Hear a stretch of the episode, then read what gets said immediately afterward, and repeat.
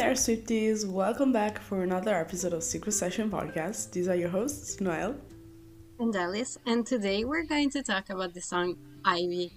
This is the part one of our Ivy episodes because in the second part we will have a special guest. Yes, our first special guest. Yes. And we will talk more in depth about the song and an historical connection yeah. to this song. We are very excited for you to hear the second part, but first, let's get down to the lyrics and Ivy as a song. So, this is the 10th track of Evermore, and it was written by Taylor Swift and Aaron Dessner. It tells the story of a woman falling in love with another person, and we believe it's about another woman, but I think we will explain it more in the second part yeah. They are in love while her husband, the narrator's husband, is still alive. So this leads to an affair. Alongside other songs of Evermore, like Tolerated and Nobody No Crime, Ivy belongs to the unhappily ever after anthology of marriages gone bad that includes infidelity, ambivalent toleration, and even murder, the most righteous motive to avenge the fallen and these are Taylor's words. This is the Quill song, yeah. And yeah. when Taylor was descri- describing this category, Taylor said, I don't actually have a quill anymore. I broke it once when I was mad. I categorize certain songs of mine in the quill style if some words and phrasings are antiquated. If I was inspired to write it after reading Charlotte Bronte, or after watching a movie where is wearing poet shirts and corsets. If my lyrics sound like a letter written by Emily Dickinson's great grandmother while sewing a lace curtain, that's me writing in the quill genre. And then she recited the first verse of this song as an example of this kind of lyrics. So, yeah, so let's break down these lyrics, these quill lyrics. Mm-hmm. The song starts with the first verse, which is How's one to know I'd meet you where the spirit meets the bones, in a faith forgotten land. In from the snow, your touch brought forth an incandescent glow, tarnished but so grand. Poetry. Poetry just moves me. no. Okay. The song starts with a question, which is an interesting choice she immediately comes in in a defensive way. The idiom, how was I to know, is used to say that something you did wrong was not your fault because you did not have enough information. This sets the tone of the song, conveying the idea that the narrator wasn't necessarily expecting this illicit affair to happen it's also interesting that the 10th track of Folklore is Illicit Affairs and that the 10th track of Evermore is Ivy, which talks about an illicit affair. I mean, we we know this is right because every song from Folklore resemble another from Evermore. It's yeah. kind of in a mirror so Taylor brings us immediately close to how deep, passionate, and profound the connection between these two lovers is. She borrows a line from the poem by Stanley Miller Williams. He ended up publishing 37 books of poetry and prose, and he passed away then in 2015. The poem in question is Compassion, and it was published in 1997, and it goes like this. Have compassion for everyone you meet, even if they don't want it. What seems conceit, bad manners, or cynicism is always a sign of things no ears have heard, no eyes have seen. You do not know what wars are going on down there where the spirit meets the bone. The place where the spirit meets the bones is a way of usually referring to a graveyard, which is mentioned in the lyrics later um, the death motif is frequently recurring in the album Evermore, even more so than folklore. Um, I've always read this lyric, I meet you where the spirit meets the bones, in the way Williams wrote it. So for me, the place where the spirit meets the bones is a metaphysical place. it's like a secret and sacred place where these lovers go to be together and be themselves together, where their spirits, you know, their souls meet, like their bodies also meet, um, if you know what I mean. And it's amazing how many things you can gather from just a few written lines. Like, this amazes me so much. Poetry is truly magical. And also, this is a direct mention of one of Emily Dickinson's major poetical themes. But we will not say anything else right here, right now, because we will talk more about this literary connection next Yeah. week. Yeah, anyway. so, so from the poem, the part where he says what wars are going on, I think it kind of resembles the part in Ivy, which says, "So yeah, it's a war. It's a goddamn fight our life, and you started it." It's a story of an affair slash secret love, which is described as a fight to the death, a fight for life. You know, a war between lovers, but also between the lovers and everyone else. Like the husband in this case. We've established that the metaphorical setting is a graveyard. So it's interesting that she says then in a faith forgotten land. Because usually the graveyard is a graveyard of a, of a church. No, so it's Yeah. it's about faith. So there are many different possible interpretations for this line. We could read it as the narrator informing us that it's as if she's forgotten the vow of faithfulness she took when she married her husband, since she's in this extramarital relationship. It could also mean a very sad thing that I do not want to talk about, but I will have to mention it later in the analysis. So, yeah, Yeah. see you at the end of the lyrics breakdown because I, will break Yeah. down. And then we have In from the Snow. Okay, her relationship with her husband is described as cold, at least in my interpretation. Yeah. And this reminds me of the lyrics I've never been anywhere cold as you, from cold as you. And Yeah. also like cold being the place and the person at the same time, you know. Yeah. Basically, the marriage has lost its fire. But on the other hand, this new affair managed to warm her. Like, if we think about Spring Breaks Loose, it could bring us back here. Yeah. Spring, warmth, fire. Yeah. Yeah. And then we have the last part of the first verse, which is Your touch brought forth an incandescent glow, tarnished but so grand. And incandescent means full of strong, strong emotion or passionate, but it also means emitting light as a result of being heated. So this could be a reference to the lover's touch, filling the narrator with strong emotions. And we will find the fire metaphor various times throughout the whole song. When the narrator and her lover are not together, this heat is gone. We also get the get this idea from the fact that they're coming in from the snow, and also from the fact that the lover has a freezing hand. We have a few parallels. The first one is from Invisible with the lyrics There's a fire inside of you that, that can't help but shine through. Then we have from Call It What You Want, He built a fire just to keep me warm. And from Peace, I'm a fire and I'll keep your brittle heart warm. I think the lyrics from Call It What You Want are truly special in this case. Like Yeah. that is the real meaning of I think this lyrics. Yeah, yeah, yeah. Okay, then we have the pre-chorus, which is the first and only pre-chorus, so it's a special one. And the old widow goes to the stone every day, but I don't. I just sit here and wait, grieving for the living. Let's just say grieving for the living, that's the husband in my opinion. Yeah. So in this pre-chorus we have two women who are in contraposition. First of all, one of them is a widow, so her partner passed away, while the other one is still married. The narrator.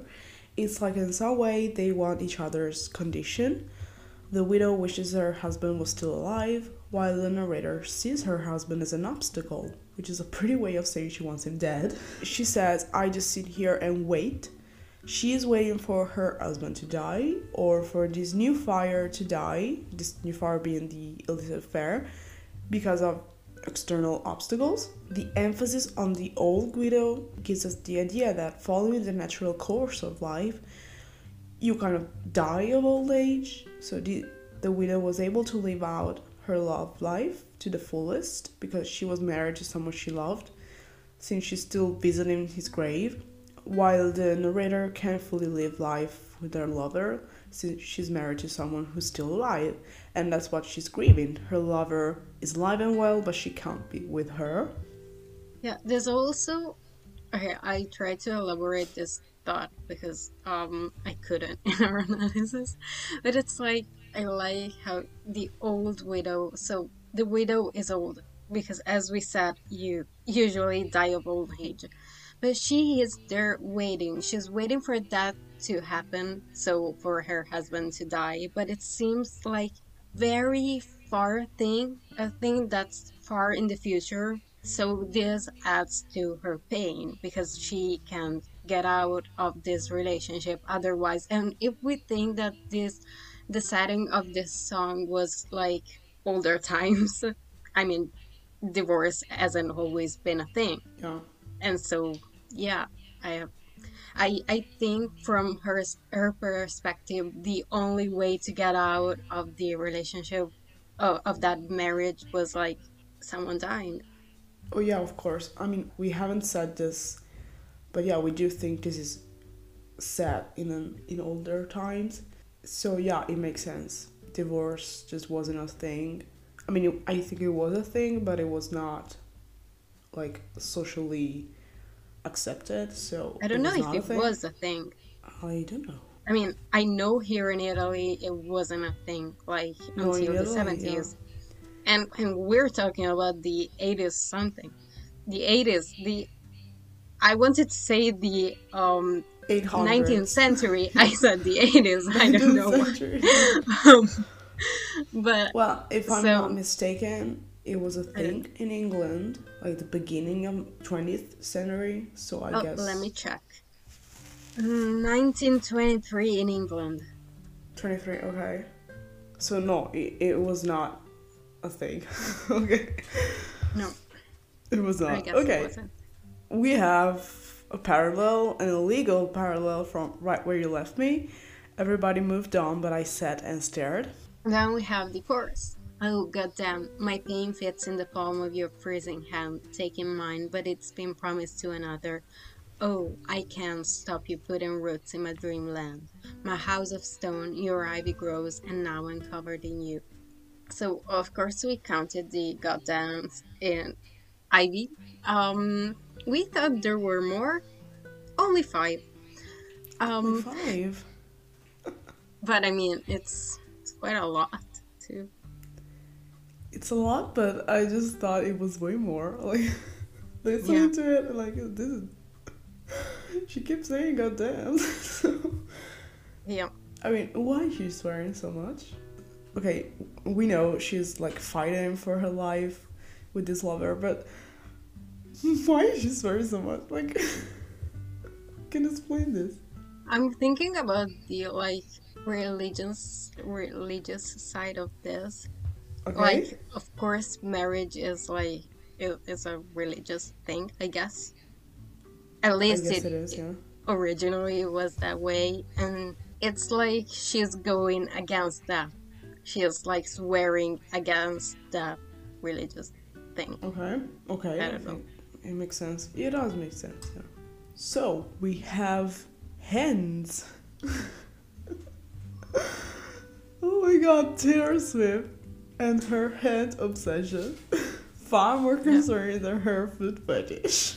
No, my comment here is that who isn't obsessed with hands? Like, let's be serious. yeah. Okay. Isn't it like an universal thing? I don't know. It just there were so many parallels with hands in in this case. That after like five Hmm, parallels, I was like, hands. how many hands does she have? But yeah, it's beautiful. It's really beautiful. The the hand image. Yeah. The hand has been promised to another, so this further underlines the fact that the narrator is married, and then the Uh, love that actually, at this point, yeah we don't really know she's we married think at this engaged point because it's think been engaged. promised, so it's yeah yeah yeah it's usually what you say when you are engaged yeah, and we hear the word husband only like in the second verse which is at the end of the song. So yeah we don't really know she's married yet but she is. So we we know that the love that's narrated in this song is a clandestine nature. And this is a passive tense which is which is actually normal but in this case he could have a deeper meaning. She says it's been promised as if that was done by another person in this case an older version of herself she doesn't recognize anymore but of course if we put this in story in older times her father might have betrothed Yeah. her to another man which is what usually happened yeah, which also kind of justifies the illicit affair. yeah it I don't want to say justify. Yeah, it does.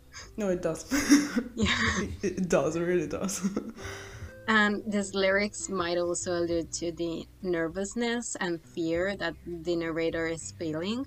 And this is taking away time and serenity from this affair. At least the few moments in which they could have felt calm and serene. Because, in fact, they could be discovered anytime. So, yeah You know. that's the thing in ivy the fear but also Yeah. like the the insurmountable love they share it's so clouded by this fear of being found out which is different from illicit affairs which we have analyzed last week. It's different because in illicit affairs she's afraid he was the lover was one who was afraid of being found out but the narrator didn't really care. You know she will ruin herself a million times. In ivy their being found out would lead to their death. A bit more dramatic in Yeah. that sense. So i read this thing on genius and i loved it. So the pain that fits in the lover's hand could also be a physical object like the wedding band she's wearing. It's a tangible object that represents all of her pain and problems. Also it's in the lover's hand I like to imagine that the narrator took it off and maybe gave it to her lover as if they were getting married in secret. Yeah. I, I don't know, I just love that image in my mind. Mm-hmm. let's talk a bit more about the Raising hand. So, in the Evermore album, but in particular in the song Evermore, Taylor uses the cold as a metaphor for depression. So, here in Ivy, the cold is the depressive and s- sad state in which the two lovers have to live out their, their affair. But also, it's what they escape when they are together, you know, like in from the snow in the first verse. The freezing hand is also another allusion to death because your hand is literally freezing when you're yeah, you're cold when you're dead. Yeah, you're cold. And we have a couple of parallels. The first one is from Willow. I'm begging for you to take my hand, wreck my plans, that's my man. And the second one is from I Know Places, take my hand and don't ever drop it. Earlier I said there were like a thousand parallels with heads, but we only found two. No, I think we have more, but like, no, we didn't think. Okay, okay, yeah. We said Yeah. hand mentions, and we Okay, have yeah. a lot more. Yeah, but, But in this this case, these were were the the ones that truly connected to Ivy because Yeah. I just off the top of my head, like tremor problems, drop your hand while dancing. That's not really a parallel in this case. Yeah, it's a hand mention, uh, but it doesn't make sense. Yeah. And the touch of the hand lit the fuse of a chain Yeah. reaction. Oh, that's a that's a parallel. that works Yeah. actually. it works, but not for these lyrics. It, it works like as a concept, Okay. I guess. Okay, it's yeah, not I a yeah. parallel in, in my mind. As a Okay, yeah. concept, yes. Okay, but you know, a lot of it. Um, Oh, i- it's a parallel with your touch brought forth an incandescent glow. Like, and the touch of your hand lit the fuse. Oh yeah. Yeah, right. Yeah, right. it is. How Okay. did we miss We it? found another parallel live. It's Mastermind! Mastermind. Love that song. Yeah, I know you do. okay, so A couple of weeks ago, we talked about florography, aka the language of flowers in Taylor's discography. We had a whole segment on ivy, so in order to understand better the meaning behind this mention, we urge you to listen to this episode about the language of flowers. It's literally titled The Language of Flowers Taylor's version. It's really interesting. We put so much time and research into it, so it's really compelling, you know? Yeah. But yeah, it's So yeah, we're it proud of that episode, so check it out. Yeah. To sum it up quickly, all flowers hold different meanings, and so does ivy.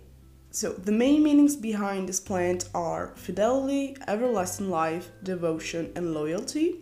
It is also used to treat burns and sunburns, and this will be useful later in the analysis, so Yeah. keep that in mind. Here in the song, the narrator is being unfaithful to her husband, but at the same time, she's being faithful to her true love. So, the more their bond is strengthened, so the more her lover puts roots in the narrator's dreamland, and the more she feels like she can be faithful only to her lover until she's completely covered in them. So, until she's completely into deep in this illicit affair. And I think this is kind of a parallel with um, Long Story Short. Now I'm all about you. It's kind, it's kind of like now I'm covered in you. Yeah. Then we have this second verse. I wish to know the fatal flaw that makes you long to be magnificently cursed. He's in the room, your opal eyes are all I wish to see. He wants what's only yours. The narrator is wondering what makes her lover want her despite the fact that they could never fully be together. Their relationship is referred to here as magnificent. Um, I, I can't say the word. magnificent Magnificent. as a magnificent cor- curse. Because while their affair makes them both feel alive, it is also a curse since the narrator is married to someone else. And that, of course, challenges the growth of, of their Ivy's flesh love. Yeah. The concept of fatal flaw is more commonly found in literature. When we say that a character has a fatal flaw, the implication is that the character is perhaps admirable and successful in other ways, but there is something within their personality that will eventually lead to their downfall. Basically, it implies that the character is heroic and admirable in many other ways, and even that the fatal flaw itself could perhaps have been admirable within a different situation. For example, in ancient Greek tragedies, the fatal flaw started as a good trait, but by the end of the play, it, it had turned bad, so the character was cursed by their own personality. So, about the Your Opal Eyes, Taylor has referenced blue eyes, which is the color of opal, like a thousand times, most times referring to Joe's eyes, but she also has a personal connection to opal stones. this is so funny. Uh, she said that her mom would take her window shopping to distract her from her negative experiences at school. And Why did you start with this is so funny? so funny. devastating. We've been talking about uh, Ivy, 19th I century just quill so song, sad. and then I I'm about to mention TJ Maxx. Like, yeah. it's funny. So uh, about this, Taylor said. When I was bullied in school, my mom used to take me to TJ Maxx after school to look at the opal jewelry, jewelry, jewelry, Jewelry. Jewelry. Jewelry. Jewelry. Okay. I thought opals were so beautiful and somehow it made me feel better. We never bought them, just looks. So Okay. We have a bunch of parallels. like a lot. So from gorgeous we have ocean blue eyes looking in mine. I feel like I might sink and drown and die. And then from delicate, oh damn, never seen that color blue. From daylight, I don't want to look at anything else now that I saw you. I can never look away. uh, from State of Grace, just twin fire signs for blue eyes. And from Tim McGraw, you said the way my blue eyes shined put those Georgia stars to shame that night. I Then that's a lie. So, opal. Opal is a gem formed from silica rich waters. Like, I know what that means. So, it takes its name from the Sanskrit word I don't know if it's right, Upala. I don't know if it's the right pronunciation, sorry, which means precious stone. Later, it will be called opalius during Roman times. The opal usually means amplification, hope, and purity. It is known for its connection to fable and folklore. And it um, has been a bewitching gem since the Greek and Roman times, but opal fell out of favor a little later in life when Sir Walter Scott wrote his, like in the 18, 1800s, when he wrote his novel Anne of Geierstein, where here's character Lady Hermione is said to have an opal, which ultimately leads to her demise and death. So after this, the opal was seen as a gem of bad luck. And you might say this is just a novel, but like Walter Scott was the novelist in this time. So like everyone just he was the Taylor Swift of his time, okay? everyone just knew him of his in his work, okay? And so after this, the opal was seen as a gem of bad luck, and it changed only when Queen Victoria gave her daughters opals for the wedding day, and so it slowly went back to being accepted as a lucky gem again. I don't know why I, I said this, but I guess in the time this song is set, it could be either, because the time period it's it's that, so Yeah. it's It could have both of the meanings, and it fits well with the like duality of this song. it does. Also, from you know, magnificently cursed. So, mag- magnificent yeah. is of course a good word. A curse is a bad thing. So, um, yeah, it's both of them. And throughout the these whole song, we have like beautiful, this but also like cursed. Yeah, we have Yeah. this affair being the thing that's saving the narrator, but at the same time, it's the thing that's killing her, Yeah. maybe literally. But- yeah. Oh my god. Oh my god, I hadn't thought of it, but yeah, it does make sense. I, I- I think I, I will talk a little bit more about this in the uh, outro. I guess. Yes, I will. I guess so. Yeah. Yeah. So, back to the opal. There is a kind of opal that's called fire opal, and it is believed to help us boost our sense of sexuality. And, and like we talked about this kind of kind of spiritual belief in the flower episode. So, I don't really believe in that kind of thing, but I've been saying it a lot. I, I really don't. I don't. what It's I just- mean, it's curious it's interesting because people d- did believe this so it's kind of historical knowledge like people before they truly understood the science behind it they believed in this stuff yeah. And it makes sense in literature and other things so i think it's interesting to know about this Yeah, yeah. Yeah, For me, so- it's interesting in relation to literature. yeah exactly because Me it too. yeah. adds like deeper meanings to whatever it is like a novel a line from, Yeah. Mm-hmm. a, from a poem a, a lyrics you know exactly okay that's it i said all i had to say about opal we have the um, second chorus that it's it's the same as the first one but the last line is and now i'm covered. So we have the omission of the two words in you. And this is interesting because what does it mean? We think she wants to put for the sudden passage of time which she refers to in the bridge and she suddenly realizes that time is going past them fast, and so the probability that they would be found by the husband grows with each passing day. She was so distracted and in love that she forgot about it for a moment, and she had to take back charge of herself, or, you know, of her fear. It also kind of reminded me of the flannel cure mentioned in Champagne Problems. Okay, I think oh this yeah. needs an, an explanation.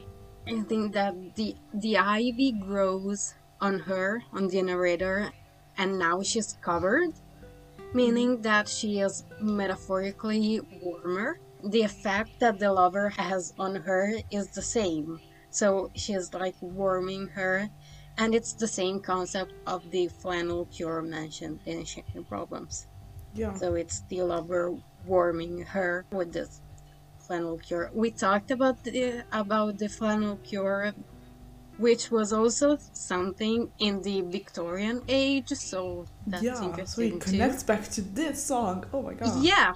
So I mean, I don't know if it makes sense. I I hope that the I explained it well enough. No, I did. I understood it. But yeah, it, it both songs are set in kind of like a winter, but not really a winter. So yeah, it's cold, but this love, this fire that they created by loving each other, just keeps them warm, and that's the flannel cure and the ivy covering the narrator. Yeah, also because cases. uh, in this case she's she was in from the snow, so as we said, real snow, but also metaphorical. Yeah, also in Champagne Problems, November Flush, November Winter.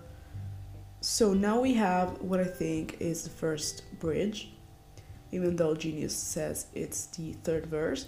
I do not agree with that. So we have clover blooms in the fields, spring breaks loose, the time is near. What would he do if he found us out? Crescent moon, coast is clear, spring breaks loose, but so does fear. He's gonna burn this house to the ground.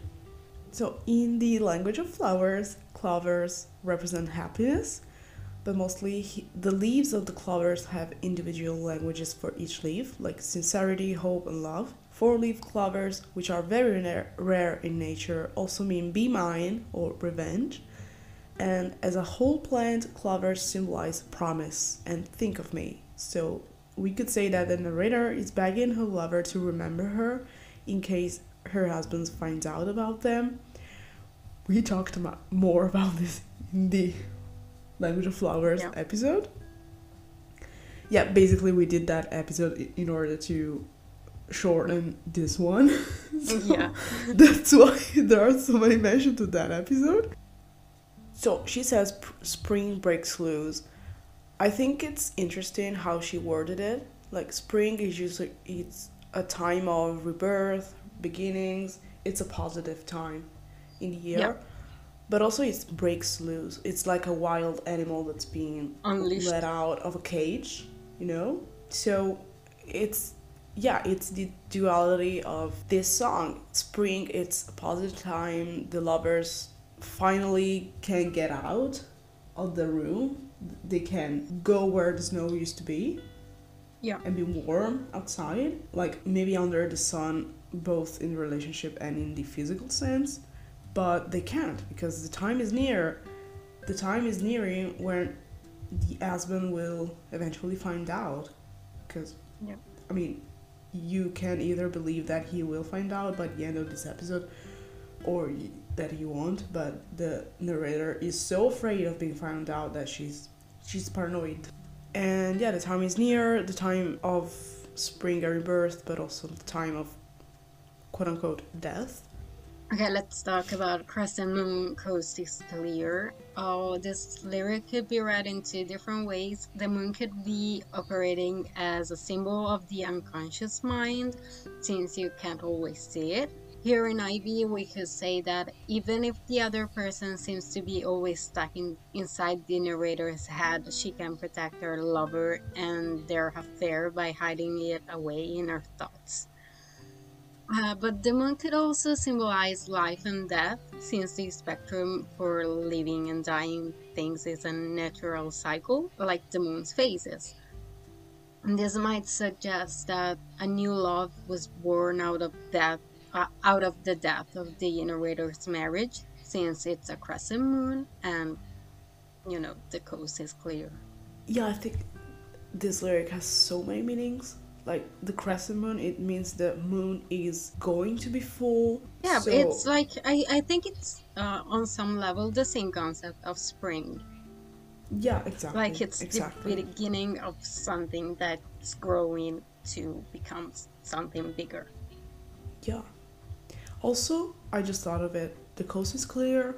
It's kind of like we might be free to do what we want in in the near future, yeah but it's also like when you're on the beach and there's a full moon, you can see clearly the beach, the coast. Yeah. So it, I think it's kind of a double setting. Yeah. I hadn't thought of it until now. So, so about the Springbrook Sloughs, I read on Genius because I just hadn't thought of this. It could be kind of like a reference to Pandora's box. Um, it's like the chaos that is let loose when Pandora opens the forbidden box. You know, the chaos being the spring, and the forbidden box being the illicit affair here. They're letting out this chaos, this chaotic event, which will lead eventually to more chaos. And you know, once again, there is fear involved because this whole thing, this whole affair is like kind of scary. Like, it it's not scary in itself, mm but the consequences that it could have are, are scary. Yeah, I mean, she has something good, but she's afraid of him being tarnished, ruined yeah. by everything else. Yeah, she could easily lose it. Yeah, she could easily lose it. And that's what scares her the most, I guess. Then we have he's gonna burn this house to the ground. This is the answer to the question what would he do if he found us out? Um, what's interesting is that the question is in a conditional form while the answer is not. Because this could mean that either he found out he found out on his own or the narrator is so sure that it would go berserk that it's useless to say the sentence in a conditional form which could also justify the you know increase of fear overall. Oh. So she's sure that the husband is going to burn that house to the ground. And the narrator describes herself as the house you know my house of stone. So this could mean that the husband will kill her. And once again we have the theme of death and the fact that he's burning the house. Is also telling because if we said as we said before ivy is used to cure, cure burns. So if we want to assume that he didn't kill her the ivy person will be the one who cures her. But i, I think, think, we'll I... talk more about this at the end. I don't know. No? I won't. Okay. Okay. Uh, no i i read somewhere that um people some people also interpreted this um, song as being narrated by this the um, ghost of the protagonist. Uh, so you know oh on too when where the spirit meets the bones like um, she's dead she's in the gra- graveyard and also the house of stone is the coffin. Did it kill you saying this no are you kidding me? I hadn't thought of this. The ghost? Really, Alice?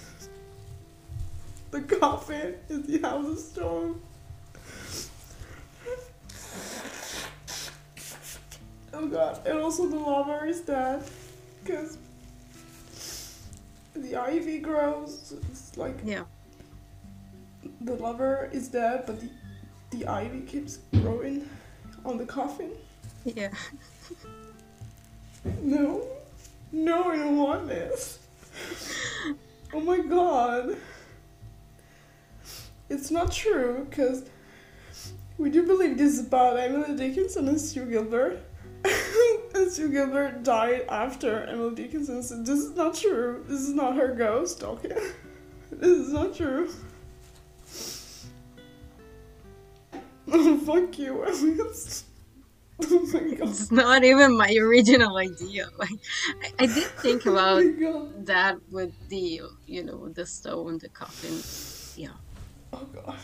That was my idea, but I, I've seen people writing that. I didn't. I did not think of that. I did not think of that. Okay, maybe it's not the coffin. It's like the family yeah. family plot thing of stone, like. No, it's not the grave. It, crypt, like a crypt. Family yeah. crypt. I mean, at the coffin, I think it's. I, I don't. I don't know the word, but. I mean, you have you seen old cemeteries? Yeah, the tomb, tombstone. Yeah. The tombstone. But it's not the tombstone. It's it's not it's the a tombstone. It's Yeah, called it- tombstone. It's literally a stone on a tomb. I know, but it's I- I'm not thinking about the the piece of stone where you have born this day, Okay. died this day. I, I'm thinking about the whole thing where the body literally lays. Grave. It's a grave. Is that a word? yes. Is it that simple? and I missed it. Yeah. Oh. Graveyard. Yeah, it's a so the yard grave. full of graves. Yeah, I, and I was thinking a gravestone, but it's not what I'm meaning. The graveyard. yeah, yeah, the grave. grave. Grave. I'm stupid. Was No, easy. you're not. Stupid. Stop saying you're stupid. Oh, like I knew that. It just I couldn't think of about Of course it. you knew that. We just, you know, we as Italian, we thought it's not that simple. It can't be that simple. It is that simple. okay. I actually don't even know it in Italian if I think about it. Like My mind just went tomba. blank. it's all tomba. yeah, but it's like everything, everything. is tomba. tomba. Yeah. Yeah. Okay. Okay. Um. Yeah. Let's let's go on. We have, I think, the second verse. How's one to know I'd live and die for moments that we stole, unbegged and borrowed time. So tell me to run or dare to sit and watch what will become and drink my husband's wine. So she once again uses the opening line of the song, How's one to know. She wonders how she could have known that this would happen to her, that she'd find herself longing for these moments with her lover, and she would do anything for those moments. We have a parallel from Peace, I Die for You in Secret. oh my god, I get dead. and the lover died. I'm sorry. Still thinking about that. Yeah, I'm still thinking about that. Of course, I'm still thinking about that. I just changed it, everything. Okay, so um I really can't help but think of the cardigan original lyrics when I hear stolen. And yeah, stolen keys, stolen moment, it could be the same thing. Like it's yeah. And the lovers have to find these moments here and there to be together, so it feels like this time was stolen from others, like the narrator's husband. And the time is also begged and borrowed. I like to imagine the narrator literally imploring her husband to leave her alone, or even like begging the universe for more time. When you're that desperate, you just beg anything, anyone. I also oh, thought Yeah. about the stolen stairs in Illicit Affair. Oh, yeah, right. Also, that.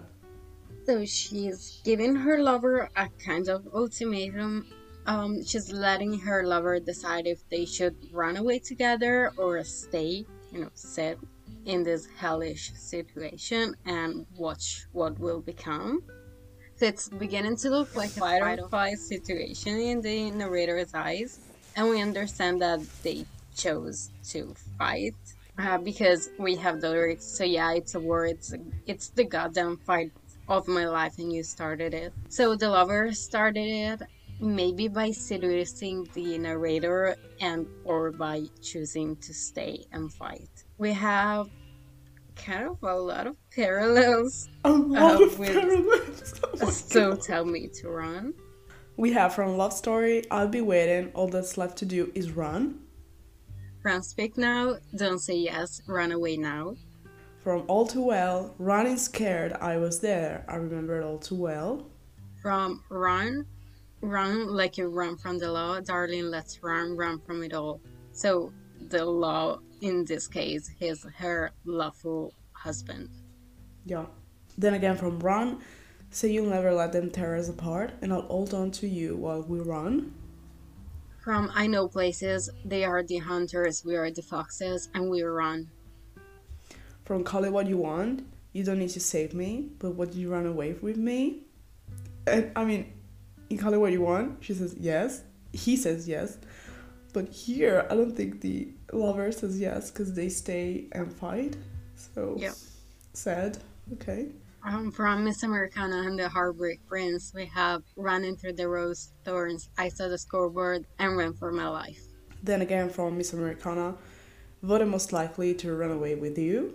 And lastly, from the Dance Season, You Can Run But Only So Far. Yeah, and that broke me. okay.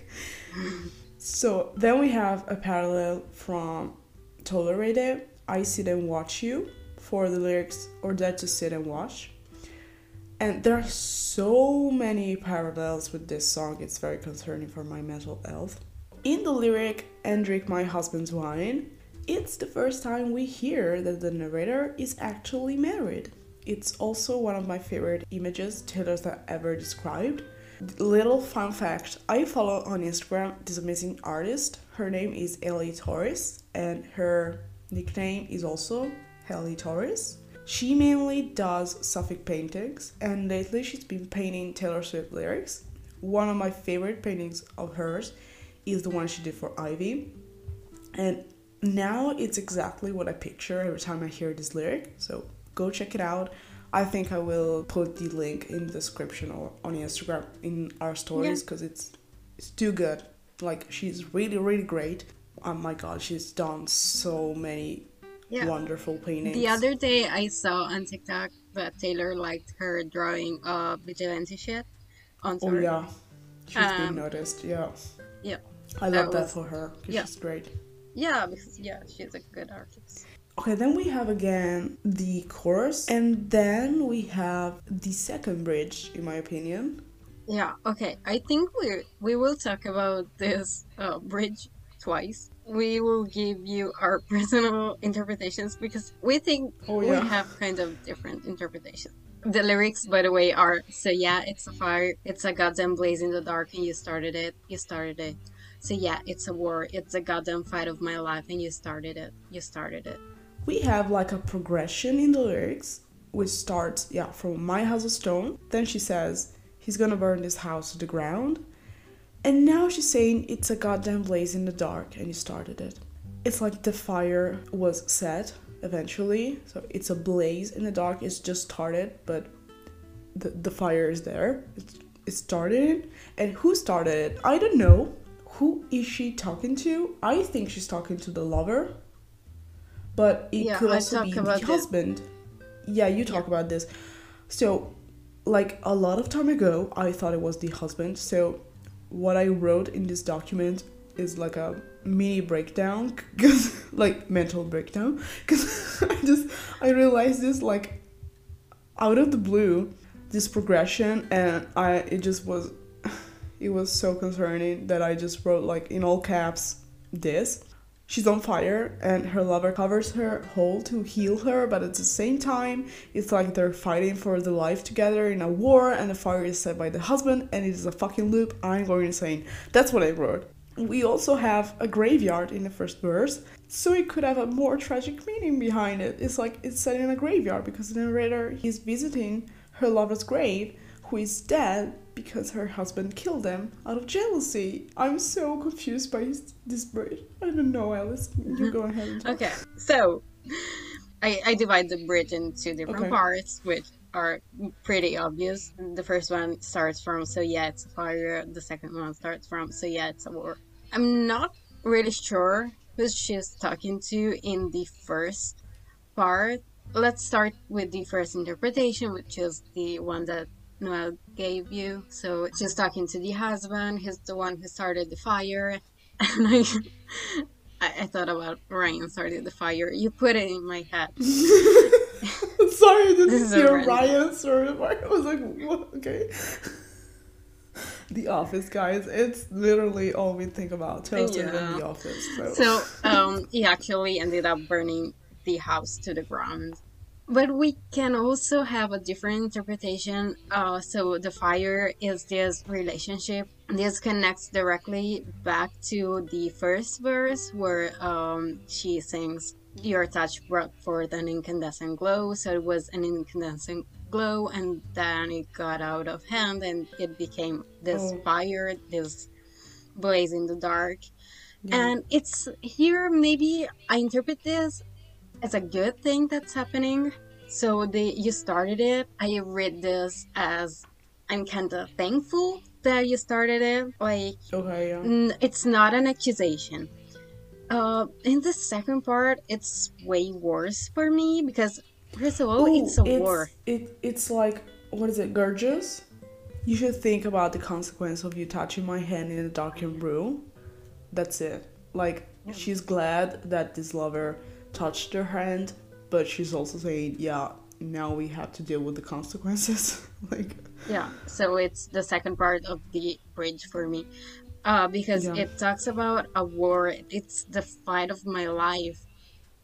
I don't know. I don't really read this as a positive thing, which I I, know know. that uh, it's not like the common interpretation, so maybe I'm wrong. Um, but yeah, in this part, I'm sure she's talking to the to the lover, and this to me sounds almost like an accusation.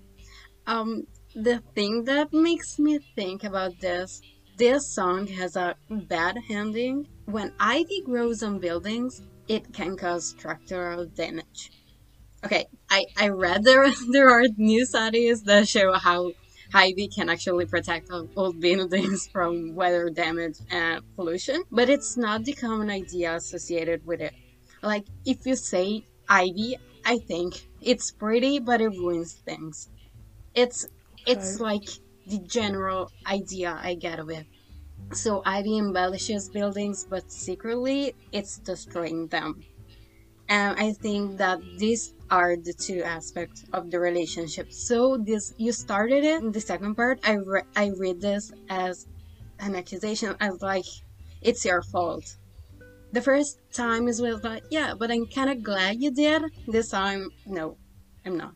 So yeah, I read that. this duality throughout the whole song, as I said. Yes, it's ex- exactly like in illicit affairs. It's Yeah, yeah, yeah. Like the narrators are both kind of glad that they found this person, but they're also like dealing with the consequence of having an illicit affair.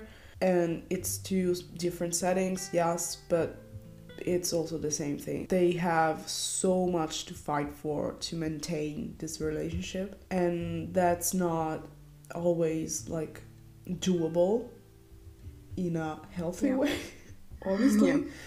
Because there's nothing healthy about illicit affairs. No. This is what we think, at least. So, yeah, there are so many different endings for this song, and I don't know what to pick. I don't want to pick anything, so yeah. Yeah, I, I think I, I'm just going with my gut feelings with, with the first thing I thought when I first Yeah. listened to the song. Like, uh, well, I, I when I why... first listened to it, I thought they're fighting for their life, for their love, but it's not that negative.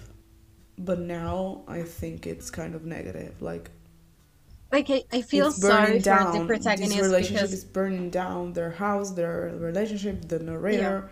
It's not that good, you know. Yeah, I, I feel for the protagonist because she is in a situation that is making her hurt because that Yeah. marriage is of course not good for her. So Yeah. I'm sorry for her. I, I don't know. At first you you're happy because she's trying to escape from this bad situation, so it's good. But I kind of realized that that situation is also destroying her, which is once again illicit affairs. You can't win. I don't know. Yeah, you cannot win in this situation. So I think it's a good idea for us to put like um, a poll on Spotify and on Instagram and Twitter and yeah, everywhere. Like, what do you think is the ending to Ivy? Because then we have like the outro is a reprise of the chorus, I guess, Yeah, yeah. and it gives it like a positive note. So maybe the bad things haven't ha- happened yet. Like Hmm. I don't know. I don't But know. yeah, it's I for read this as a interpretation. Like, it's a good thing that like we don't have uh, one ending in our mind. It's Yeah, yeah, yeah. just it it just shows how amazing a songwriter Taylor is. I think she does this on purpose. Like, obviously, she does this on purpose. Like, Yeah. I think she herself she changes mind every day. Like, while she's Yeah. writing stuff. So I think it's good and it's yeah, it just shows how amazing she's good. She's talented. Yeah. Okay. I guess this is it. We this episode, as we said in the beginning, we'll have a part two. So stick around for that. It will be released next week, and we will have a special guest. We're very, very, very excited about that. Yeah. Um, we will talk more about the song because there is also always new things to discover. Thank you so much for listening. You can find us as Secret Session Podcast on Instagram and TikTok, but also on Twitter as Secret Session TS. We have Ko-Fi, so you can tip us with a coffee. If you want to support us without paying us, you can give five stars um, on Spotify and you can share this episode and other episodes with whomever you want with our people who are obsessed with Ivy and such. And yeah, so thank you so much for listening. Bye. Bye.